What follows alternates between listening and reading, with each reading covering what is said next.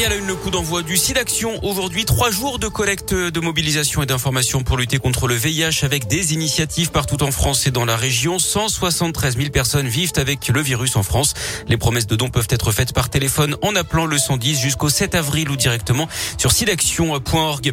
Fin de cavale à Clermont, dans le Puy-de-Dôme. Un homme de 28 ans recherché depuis le début de l'année pour évasion et détention d'armes a été interpellé hier matin par la police judiciaire et une équipe du RAID près du quartier Les Salins d'après la montagne. Les autorités sont tombées sur une Kalachnikov chargée un pistolet et une autre arme de poing, elle aussi prête à l'emploi.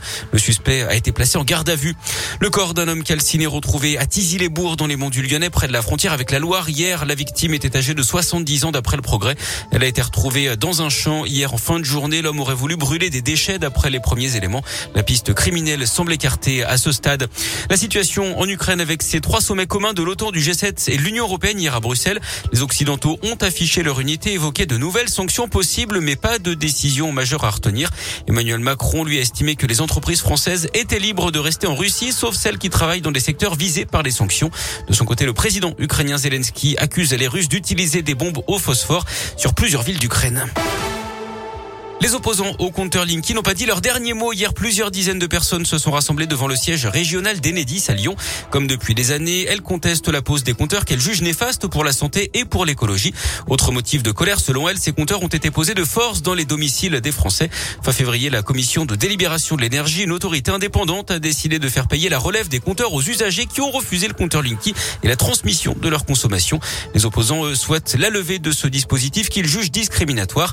Les détails avec Sandrine Larizza, membre du collectif Info Linky 5G Sud-Ouest lyonnais. Nous constatons en fait qu'il s'agit d'un droit, d'un réel droit en fait, euh, de la possibilité de, refuser légalement les compteurs communicants. Donc d'un côté, on souhaite insister sur le fait qu'il faut continuer à, refuser les compteurs communicants que c'est possible, que c'est euh, complètement en fait euh, légal puisque aucune, aucun texte de loi, aucune réglementation n'impose à l'usager de les accepter.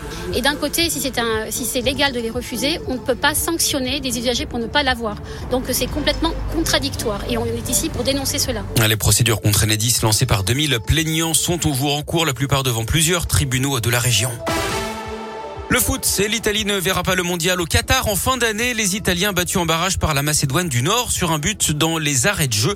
La Macédoine du Nord qui affrontera le Portugal, un vainqueur de la Turquie. 3 buts 1 pour une place en Coupe du Monde. Ce sera le 29 mars. L'autre match euh, au mettra aux prises la Pologne face à la Suède.